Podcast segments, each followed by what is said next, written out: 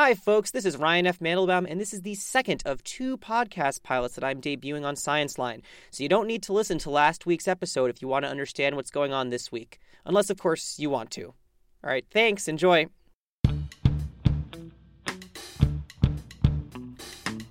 Hi there, I'm Ryan Mandelbaum, and this is Weekly Wellness, where I unpack a central healthcare theme with the help of scientists and patients. I'll get you the information you need, I'll get it to you quickly, and as far as the peer review process can promise us, there won't be any quacks. So hopefully, we'll also have a little fun along the way. Today, I'm going to explore sleep and insomnia. Now, scientists don't quite understand why we sleep, and yet we sleep anyway, every night for eight hours a night. At least most of us. Three out of ten Americans report at least one symptom of insomnia.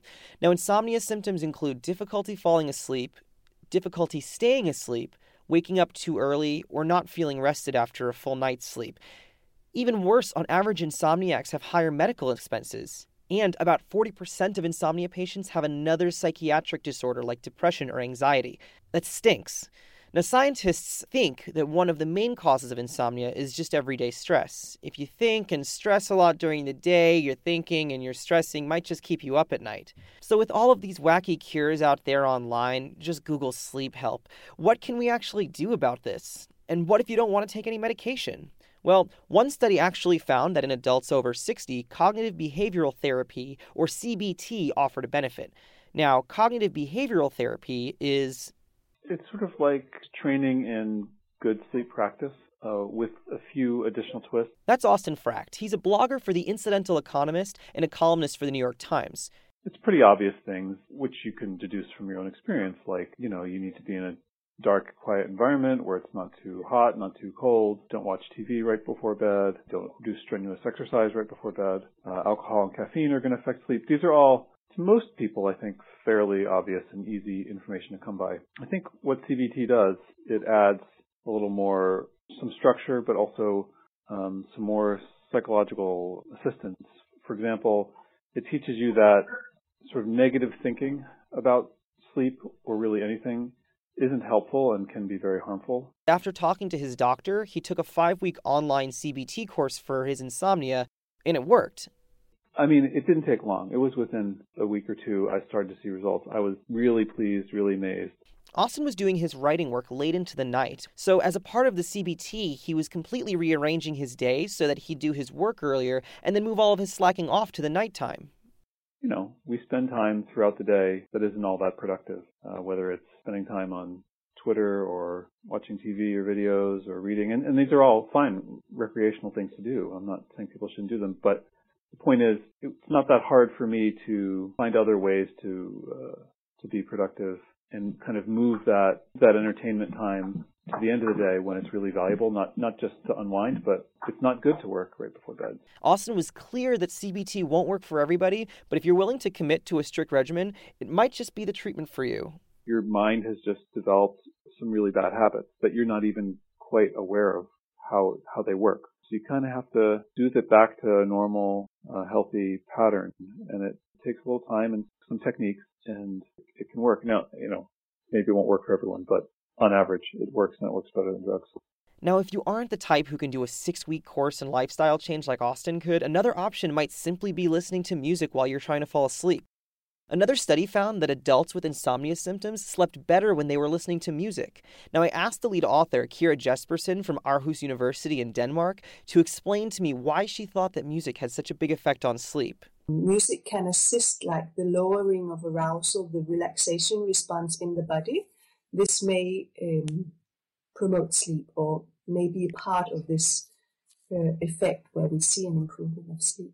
Music may improve sleep because of its distracting effects, and uh, many people report having difficulty sleeping because of ruminations, of thoughts just going around and around and around, and that they're not able to let go of. So, music may be able to distract us from these thoughts. A few things to note from this study was that all of the people reported their own insomnia on a questionnaire, so they weren't diagnosed by a doctor. Also, generally, it was the researchers who were supplying the music to them, not the patients who were bringing in the music. But still, I want to know what kind of music were they listening to and what did it sound like? The most important factor seems to be tempo, like a, a relatively slow tempo. And experimental research also point to the importance of a relatively uh, stable dynamic structure with no sudden loud sounds or not too many changes in the sound volume. So basically, it's got to be slow without changing the volume too much. So, where the heck am I supposed to find all this slow, boring, sleepy music? Well, thankfully, there are options. One radio station is called Sleep Radio. It's run by John Watson, a young retiree from New Zealand who broadcasts free of charge online 24 hours a day. John started the station to combat his own insomnia. And then thought to myself, well, what can I do to um, help others who have the same problem? And so, Sleep Radio Online and the Sleep Radio smartphone app were born. Now, to actually use it, it's really simple. Um, I mean, we've got a number of uh, sleeping tips on our website, um, but the ideal situation is to uh, get as much peace and quiet into your room as possible. Making sure that your bed is made before you get into it is a great start, and uh, having a nice, comfortable pillow.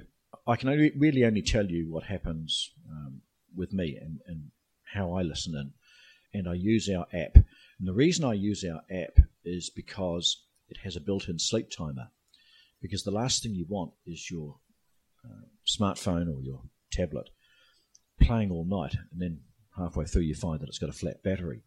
And so what the app does is allows you to preset the time that you want it to play, for example, an hour, and then after an hour it'll just go into sleep mode and the app will switch itself off. In fact, last night um, I woke up at around 1.30 in the morning and lay there and I booted up my little tablet stuck in my earplug and lay on my side. And um, I think within about five or ten minutes, um, I was back off to sleep again. So I immediately knew that I had to try it out. So I'm here in bed. I'm going to uh, try out John's app. Let me press the play button. Set the sleep timer for 30 minutes. And uh, good night.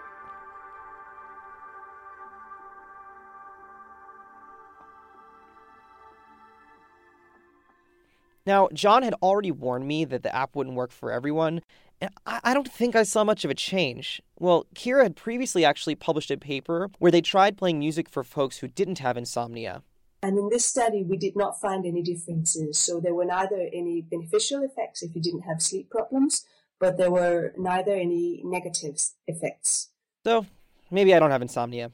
But if you're having trouble sleeping, might as well give it a shot. John's website is sleepradio.co.nz but he left me with a warning. Do not listen to sleep radio and drive your car because you will fall asleep. So there you have it, folks. Thanks for tuning in and sleep well. Special thanks to Austin Frakt, Kira Jespersen, and John Watson. If you're interested in Austin's work, you can find him at theincidentaleconomist.com, and Sleep Radio's website is again sleepradio.co.nz. Thanks again, folks.